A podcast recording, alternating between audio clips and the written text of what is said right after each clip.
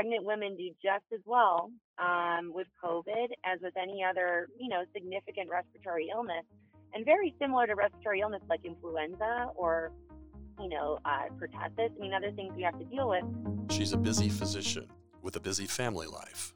She obtained her medical degree from the University of Chicago Pritzker School of Medicine. She is a certified Da Vinci robotic surgeon.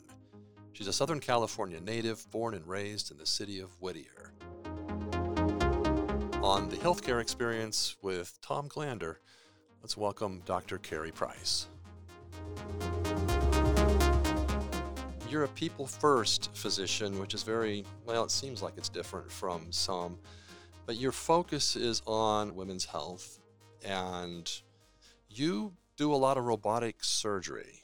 Yes, that's right. I do. Um, I love that part of my practice, and that's sort of what got me to be into OBGYN was that there was so many facets of it that you can do and sort of pick and choose what you like to do and what interests you and excites you. And so, of course, the obstetrics part is so fantastic and, and really drives a lot of passion for a lot of us. But gynecology and gynecologic surgery is just has taken off, and with robotics, it's just become a whole new new ballgame. And so, for me, the challenge and the um, you know progressiveness and the technology. So all of it is really attractive. But yeah, I mean, the, the robotic surgery is super awesome and, and, really fun to do. So if an insurance company says, I don't think we're going to approve robotic surgery, what is your personal yeah. feeling about that?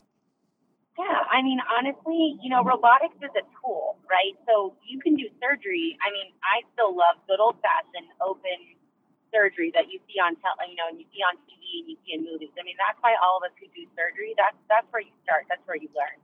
And it, you can take away any equipment from any of us, and you still got to be able to do good old fashioned open surgery. So I'd be sad because I play video games, I like them, and that's essentially what a robot is to many of us. But um, you know, if you take away my tools, that's fine. I'm still going to do what what I love, and surgery is something I love. So I hope you know they allow us to keep doing things that make things better and safer and and you know minimally invasive for patients. But you know, at the end of the day, we we go with with what we have and and what we can use and and I just do what I need to do. Whatever's best for the patient, whatever I need to use, that's what I do. So, do more patients actually request uh, things to be done robotically if possible? Yeah, yeah, a lot of patients do, and the reason being is you know patients these days you know are really smart. They've got access to a lot of information. They do a lot of homework. Um, they're trying to understand their procedures and the risks and benefits of those procedures even before they walk into my office.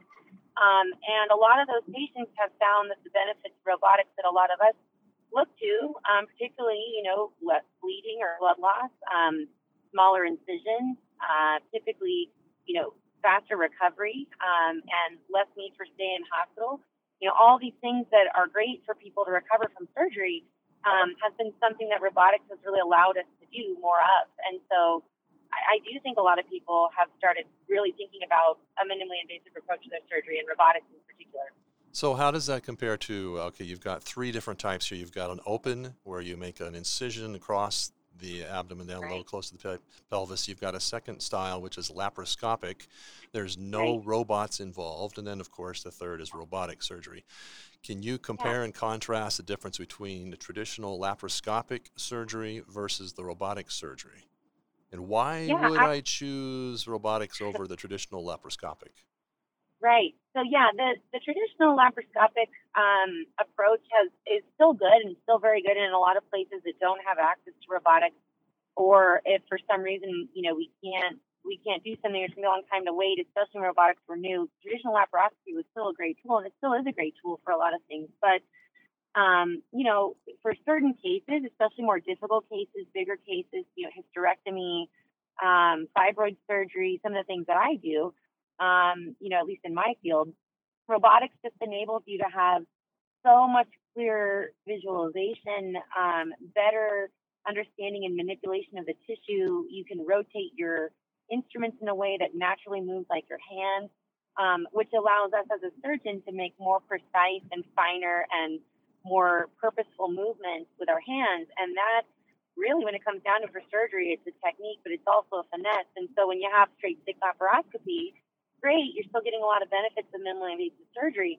but essentially you're poking sticks down there that don't really rotate at the end like you like your hand would. So your your range of motion is really limited, and so that's that's the big difference between I've those two. heard people say that it's like having uh, you got wrists on the end of your arms and your wrists move Yeah. around and you've got fingers attached so these instruments are almost like having your hands inside of somebody inside of a three-dimensional cave it's like you're in there Right. actually working on stuff Yeah, that's exactly right. And that's why robotics, for many of us that do it, you know, it's, it's a skill to learn, but it becomes, you know, once you start learning and doing it, it, it feels so natural to do that because it feels like you're there. It feels like you're there and moving your hands. And that's, that's a big step over straight to laparoscopy where literally, you know, like you, you have to pretend your hands and your fingers all stuck together and you can only move them and rotate them in a couple different ways. okay so think back to when you were going through your robotics training and it came time to do your very first robotics patient what was that like Well, it's always a little scary. Um, I, I think anytime you do something for the first time, you know, even though as a surgeon, by nature, we're very confident people. Um, we are sure of ourselves. We train, we prepare. I, I think I'd gone through a hundred billion videos and simulations and all these things I'd done. I'd done a live uh, pig lab up in Northern California. I'd flown up to Intuitive to do that. So I'd done a lot of things. So I felt very comfortable with the process, the equipment, you know, how it goes. But live surgery is still live surgery. I mean, that's just something where every time I do surgery, even now, years and years later, every time I do surgery, I'm always a little bit nervous anytime I do something for the first time because, you know, I'm constantly wanting the very, very best outcome for my patient and obviously being as safe as possible and wanting a good result and wanting a result that I feel is worth, you know, what I would expect from myself. And so, yeah, I mean, I was a little nervous. I, I won't lie. But once you get going and once you start feeling the flow and you're starting to do the case, you know, that that nervous energy, just like when you're an athlete, which, you know, I think that's that's where it comes from for me. You start your game and those butterflies are gone and now it's about winning. And that's Right I think you know, that's how I approach surgery. You know, once that once those that that surgery starts and those those little jitters leave, it's it's time to crush it. So that's essentially how I how I treat surgery. Okay. Like that's really that. interesting because uh, you were an all-american water polo player Yeah, yeah. That's that's I think where that comes from, you know, and you're in, in lots of situations, big games, um, you know, big, you know, down to the wire, you're down or you gotta make a and for me I was a goalie and sometimes it'd be like, Okay, we're up by one, I can't let anything else in. You know, this is the game. I'm I'm the game now. So, you know, things like that and or penalty shots and, you know, thinking back to when we won our, our conference championship when I was a senior at college, you know, those are big, big moments where you do your gut check, you know, and you're like, hey, are you are you here uh, everything you've done, your training, your hard work, your sacrifice, everything gets you to be at this one one place and one time. So I treat every surgery, yeah, like it's a water polo game for me. That's cool. That's great. All right, I've got a, an eight-month pregnant daughter. This is her well, first child. congratulations. Yeah. That's amazing. Thank you. And I told her that I would be talking to you, and she had some questions. So I'm going to drop her uh, question in here. Here we go. Here we go. I read somewhere that the virus could actually start attacking the placenta. So, does COVID 19 attack the placenta during pregnancy? How do you Yeah. respond to that that question? Yeah, I mean, you know, and, and this has been a very interesting few months um, as a, a doctor who takes care of pregnant patients. And when you when you're dealing with an illness like this and a virus like this, we don't know have as much information as so many other things that we've had well that are well studied.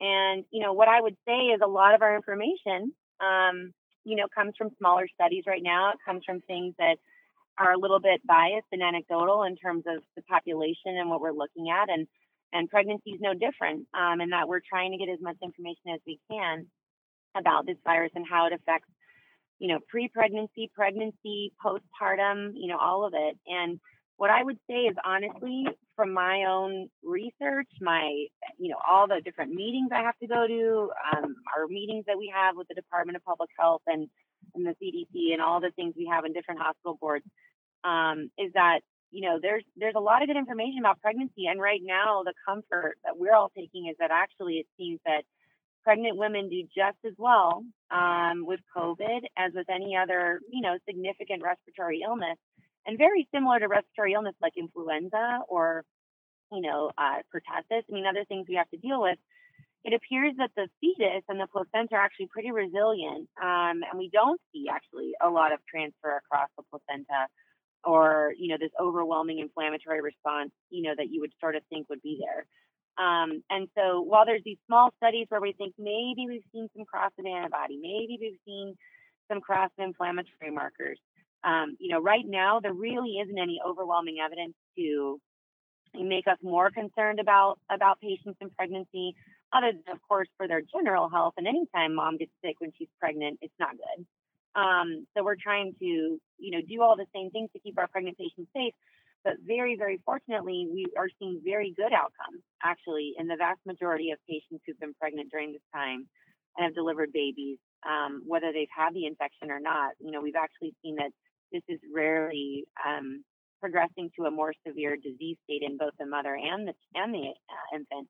Um, and then it than it would be if it was a you know really bad influenza. And so um, I think while you'll see that there's studies out there, and again, patients are smart, they have access to information, they have access to articles and publications. Um, you know, just to know that to take everything you read, especially smaller studies, you know, um, with a grain of salt, because it really takes a larger population based study um, to really feel like there's, you know, we, we know something's going on. So I would say at, at this point, no, you know, I don't, I don't think there's any significant data out there to suggest that that's, that that's something that women should be, you know, any more concerned about than any other illness they'd have when they're pregnant.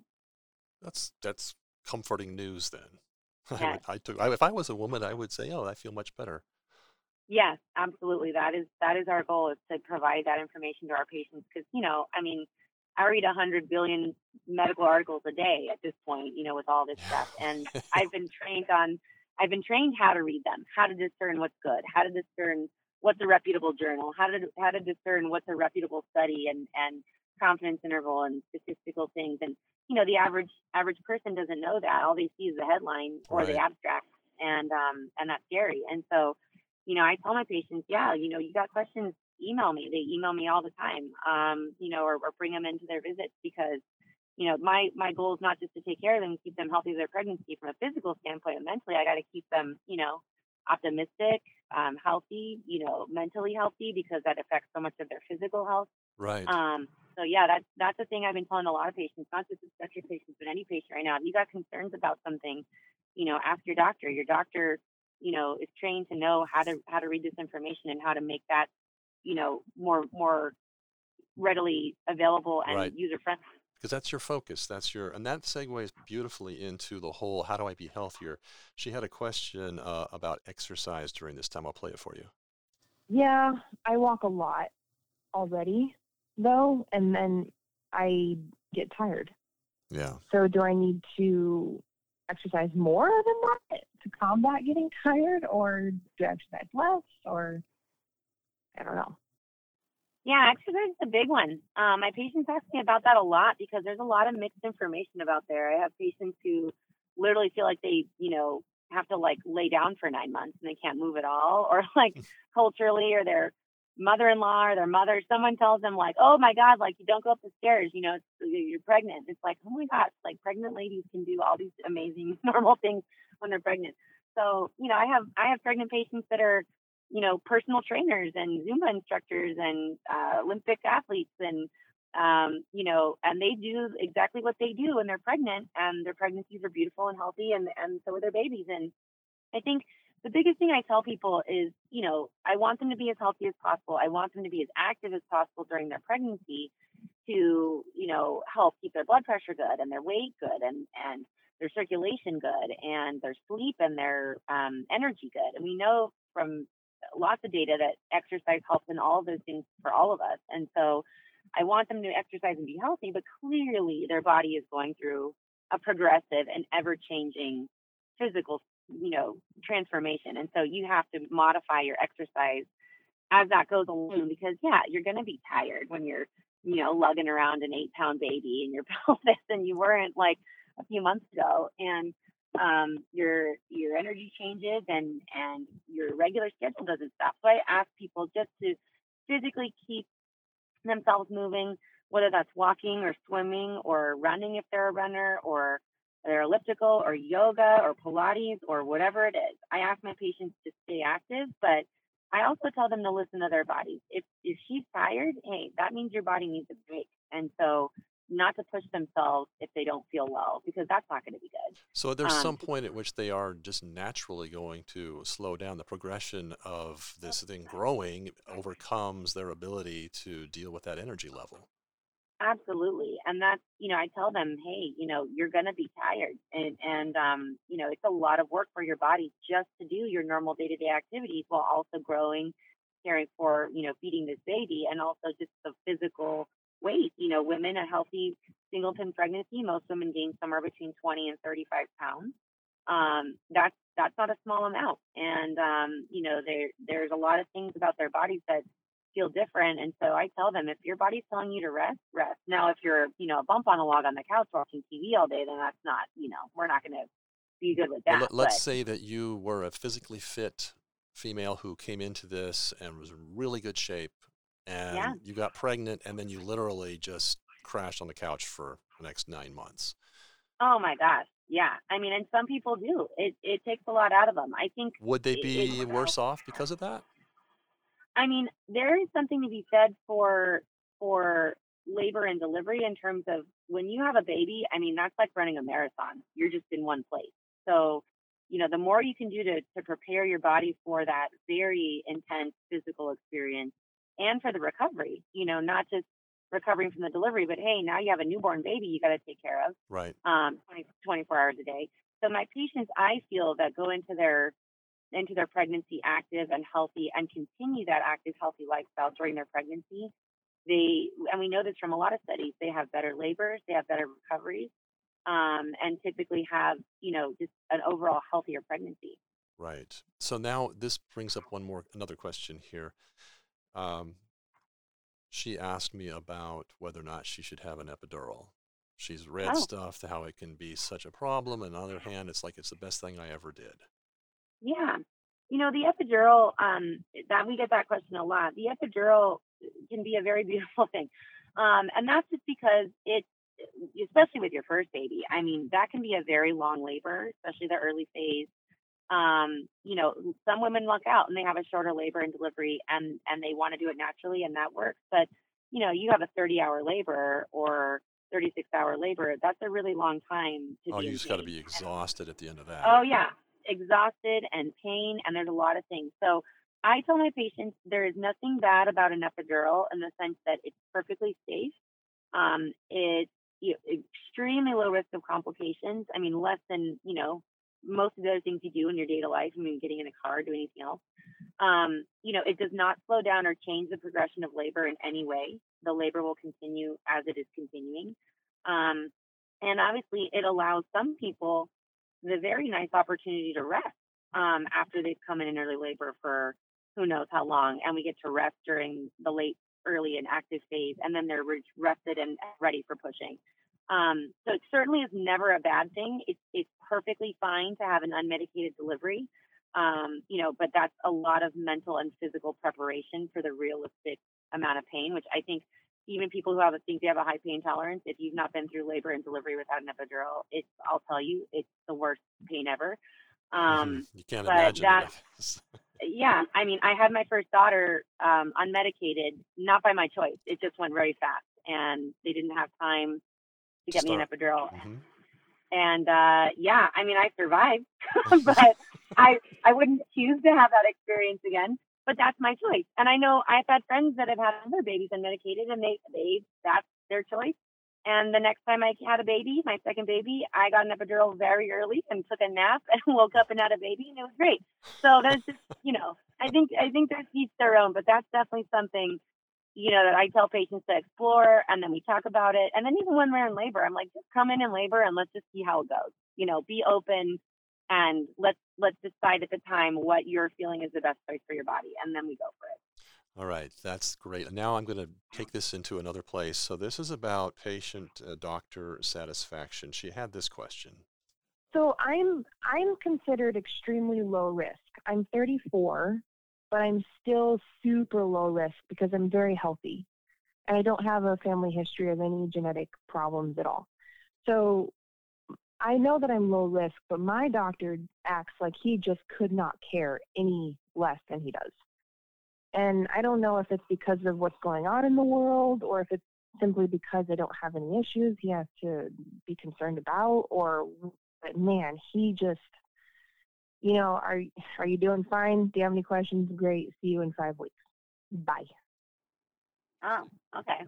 Yeah. I and, mean, and I'm not asking you to talk about that guy in particular, but I know that a lot of people have this concern when they're trying to find a doctor. They ask a lot of questions. You know, do you know anybody? Do you recommend anyone? Yeah, I mean, you know, that's unfortunate. I mean, you you definitely never, as a physician, want anyone to feel that way. Um, that they're, you know, that they don't matter. I mean, I think that's that's never the aim of anyone. I would think that that goes into this profession because really, you know, this is not a job. It's a it's a profession. It's a choice you make very early on that you know you give up a good part of your life to do it, and and still while you're doing it, you make a lot of sacrifices, family and your free time and a lot of things. So of course you want to make sure it's something you love to do. And you know, I think I think on on one hand she's probably onto something in terms of you know, this pandemic has been incredibly stressful, um, emotionally and physically exhausting. Um, you know, for patient for us as providers, um, mm-hmm. because it, it, you know, not only are are we dealing with very anxious, depressed, nervous, scared, you know, patients. I mean, literally every day. Um, but we, you know, are also people who have spouses and family and parents and people who we are thinking every day we walk into our jobs are am i going to bring something home and and risk the health of myself or my family. Um you know am i i you know what am I, what's going to happen if that happens and i can't take care of my patients and i can't take care of my family? Um you know physician practices across the country have have let go of a lot of staff a lot of doctors because they couldn't sustain um, when no one was able to be seen. Um, you know, surgeons couldn't operate, hospitals couldn't, you know, do anything elective, and and so it was it was rough. It's still rough, and it's we're recovering, much like a lot of other businesses in the country. I mean, we don't consider ourselves a business, but medicine at some point is a business, and um, you know, so there's financial stresses on on people, and emotionally, you know, we all know colleagues that have been sick, um, and thankfully many of them have done well, but some of them haven't done well, and you know that that's emotionally draining on people um and so i think you know on the one hand during this time especially i i my patients have been very understanding and sometimes they haven't been and i think it's important to realize your physician's also a person um you know they have bad days they have bad weeks sometimes years months um maybe maybe you know they're burnt out maybe medicine for them now is not what it was when they started. Um, maybe they're going through something personally, and we're not really able to share those things with patients clearly. Um, so there's there's always a degree of that where I ask patients, you know, and and and you know now we get reviews like we're a pizza place, right? Online. I mean, you can go oh, online, yeah, and I'm sure true. someone. I'm sure someone's gone on there and I know they've left bad reviews about me as much as I love my job and take care of my patients because maybe they had to wait a long time to see me because I was delivering a baby or maybe um, I had to leave and do emergency surgery and, and they were mad at me about that. Or, um, you know, maybe one of my office staff wasn't as polite. And so, you know, that, and that goes against me. All of it does. It always comes back on you. So I think, I think part of that, you know, is, is a thing, but, you know, it's, I don't know. I, I would say that, that your doctor should always care about you. And if you're getting the sense that they don't, um, you know, I know it's awkward to ask. you can ask, but at the same time, sometimes that means you know that's maybe not the best doctor the best fit. And, and looking around, you know, now when you're eight months pregnant, it's pretty hard to switch. Um, right. But you know, that's something where clearly, if, if after this she's like, you know, maybe that's not the person for me. I think you know, just with anything, you want to have a good rapport, a good relationship with your doctor. And if you feel like that's not happening, you shouldn't stay there. And um, but like you said, you that know, would have to be earlier on in this situation, and not uh, when yeah. you're eight months and she's she could just she could come anytime here. So yeah, exactly. And I think that the thing I tell those patients, um, you know, is you know, hang in there for the safety and well being of yourself and your baby, and and you know, the fact that you're low risk and healthy is great. Um, but that's something where, yeah, at, at, a, at a point, if you do get a survey or you get a thing, you, I, I say share those things because those are important things for other people to know. You know, I, I got good medical care, right? I got good medical care. I was safe. I was well taken care of, but I didn't feel like this doctor really, um, you know, had had my best interest or, or was listening to me or whatever. Um, because that's important, you know, when she refers or recommends when people ask her, that's that's important to know. I wouldn't hide that by any means. Um, and I'll say I'll tell you, I mean, every bad review I think I've ever had was about something like that, a wait time in office. Um, because I, I if I ever read a review that someone didn't care and felt I didn't care about them, I mean, I'd be picking up the phone, being like, that is not, you know, right. Yeah, there's some underlying something that's behind something that. going on. Yeah, right, there's something right. going on. That's the average person. That's you know the average physician. That's that's just never should never come across that way. Okay. All right. Yeah. Thank you. And I'm sure that uh, that's going to go a long way for a lot of people to under, help help them understand that yeah, you are a human being. When it's all Yeah. said and done, and you've just totally focused your life on taking care of other people, it can be extremely Yeah. draining. Let me ask you one last question, and it's Sure. about Disneyland because I know you're an Ah. annual pass holder. Yes. So when do you think they're Uh. going to open the gates? Oh God, I don't know. I, it's been so sad. It's and it's just I, I think I don't in my entire life I can't remember it ever being closed ever. So I'm you know for me it's like many people you know I take my kids there. I you know my husband and I went there on dates in high school. I mean this is like a place for a lot of people. It's a special place and um, you know, I think it's just, gosh, it's going to be so difficult with all the regulations they're putting in terms of spacing people and, um, you know, cleaning things and and all these things. So honestly, I I, I hate to say it, but I would I almost wonder if they're even going to open anytime this year. I, it may not even be this year. It may be next year. Um, I know some places are starting to open, um, like Disney World and Magic Mountain. I think. Um, I heard you just have to make reservations. Right. Um, you know, Disneyland though is such a global. I mean, you you know, you've been there. You see people from all over the world, all over the world, all the time. It's just, I don't know how that's going to work. I I can't imagine making a reservation and take you like nine years to get in. Um, so you know, and half. I mean, you know, think of half of those rides. I mean, you know, how do you physically distance yourself? You know, when you know sitting on Tower of Terror. Now I guess it's the whatever the Marvel movie now, but it's like there's you know 40 of you ready to drop. You know, definitely not six feet apart. so like, how do you, you know, how do you do that? So I, it's got to be something like that. But I really hope at some point it happens and it's safe because not only that, I mean, this is a time where people need some normal things to do and kids need normal things to do and and um yeah, I mean, I honestly though, from everything I've seen and read and what and what they're doing, even with the basic smaller stuff, it's like, gosh, I could see it not not being anytime. Hmm, interesting. Well, I hope it's sooner. We all, of course, we I all hope hope so. at hope. Oh my God, I- eternal. I need a churro and a Dole Whip like yesterday, so I don't I don't know what I'm gonna do over the summer. I'm just gonna have to live live my life churro list and Whip list, I guess. wow. Well, Dr. Price, thank you. It's been a real pleasure talking to you. No, of course. Thank you so much for letting me be a part of it. I really hope that this this is helpful, and I hope that you know it's just another way for people to get information that maybe is not so you know boring and uh, sterile and scary. I feel like that's the only thing people get these days. So I'm hoping to maybe make it a little more a little more personable.